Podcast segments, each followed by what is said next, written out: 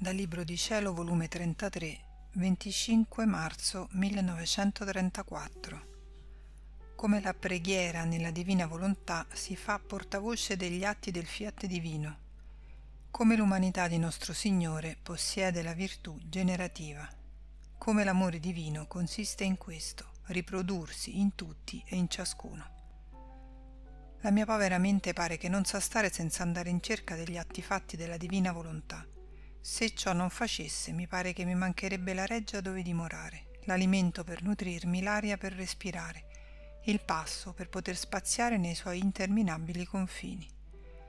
Ah, sono gli atti della volontà divina che mentre io cerco mi chiamano e unificandosi con me pare che mi sussurrino all'orecchio siamo in tuo potere e con la potenza di questi atti hai monete sufficienti per chiedere e impetrare il regno del nostro fiat supremo per ottenere un volere divino ci vogliono atti divini e come la creatura avviene in esso, i nostri atti si stendono intorno ai suoi e il nostro atto prende come in trionfo i suoi atti e chiede insieme con essi il trionfo e il dominio della nostra volontà sulla terra.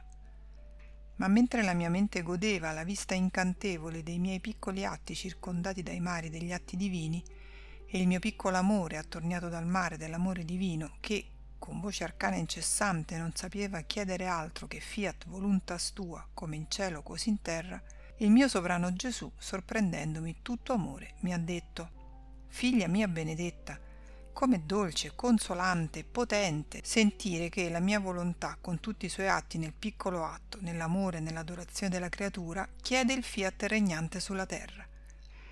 Essa si serve del piccolo amore della creatura come portavoce, per farlo risuonare in tutti gli atti suoi, per fargli chiedere il suo regno.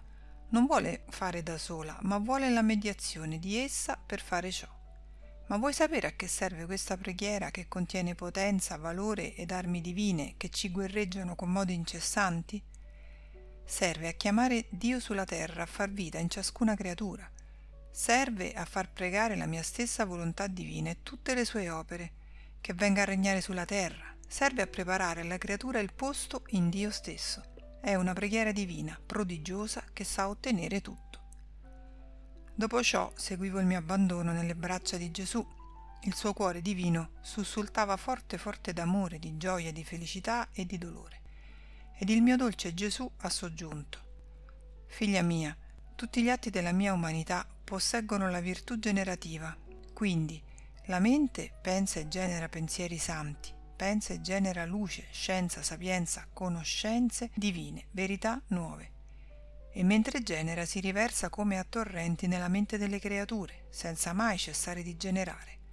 Sicché ogni creatura ha nella sua mente il ripostiglio di questi miei figli generati dalla mia mente. Con la differenza che c'è chi li tiene onorati e corteggiati, dando loro la libertà di fargli produrre il bene che posseggono, e chi li tiene senza curarli e come soffocati. I miei sguardi generano sguardi di amore, di compassione, di tenerezza, di misericordia. Non perdo mai di vista nessuno. I miei sguardi si moltiplicano per tutti. E oh la potenza dei miei sguardi con quanta pietà si riversano sulle miserie umane. È tanta che per metterli in salvo racchiudo nelle mie pupille la creatura, per tenerla difesa e circondarla di affetto e di tenerezza indicibile, da far stupire tutto il cielo la mia lingua parla e genera parole che danno vita, insegnamenti sublimi, genera preghiere, parla e genera ferite e frecce d'amore, per dare la generazione del mio ardente amore a tutti e farmi amare da tutti. Le mie mani generano opere, piaghe, chiodi, sangue, abbracci, per farmi opere di ciascuno, balsamo per raddolcire le loro piaghe, chiodi per ferirli e purgarli, sangue per lavarli, abbracci per abbracciarli e portarli come in trionfo nelle mie braccia. Tutta la mia umanità genera continuamente per riprodursi in ciascuna creatura. Il nostro amore divino consiste proprio in questo, riprodursi in tutti e in ciascuno.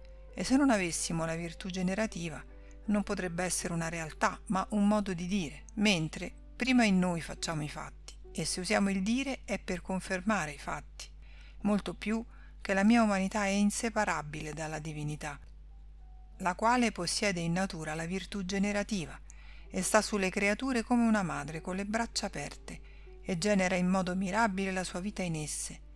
Ma sai tu in chi riceve gli effetti, il frutto completo di questo mio generare continuo?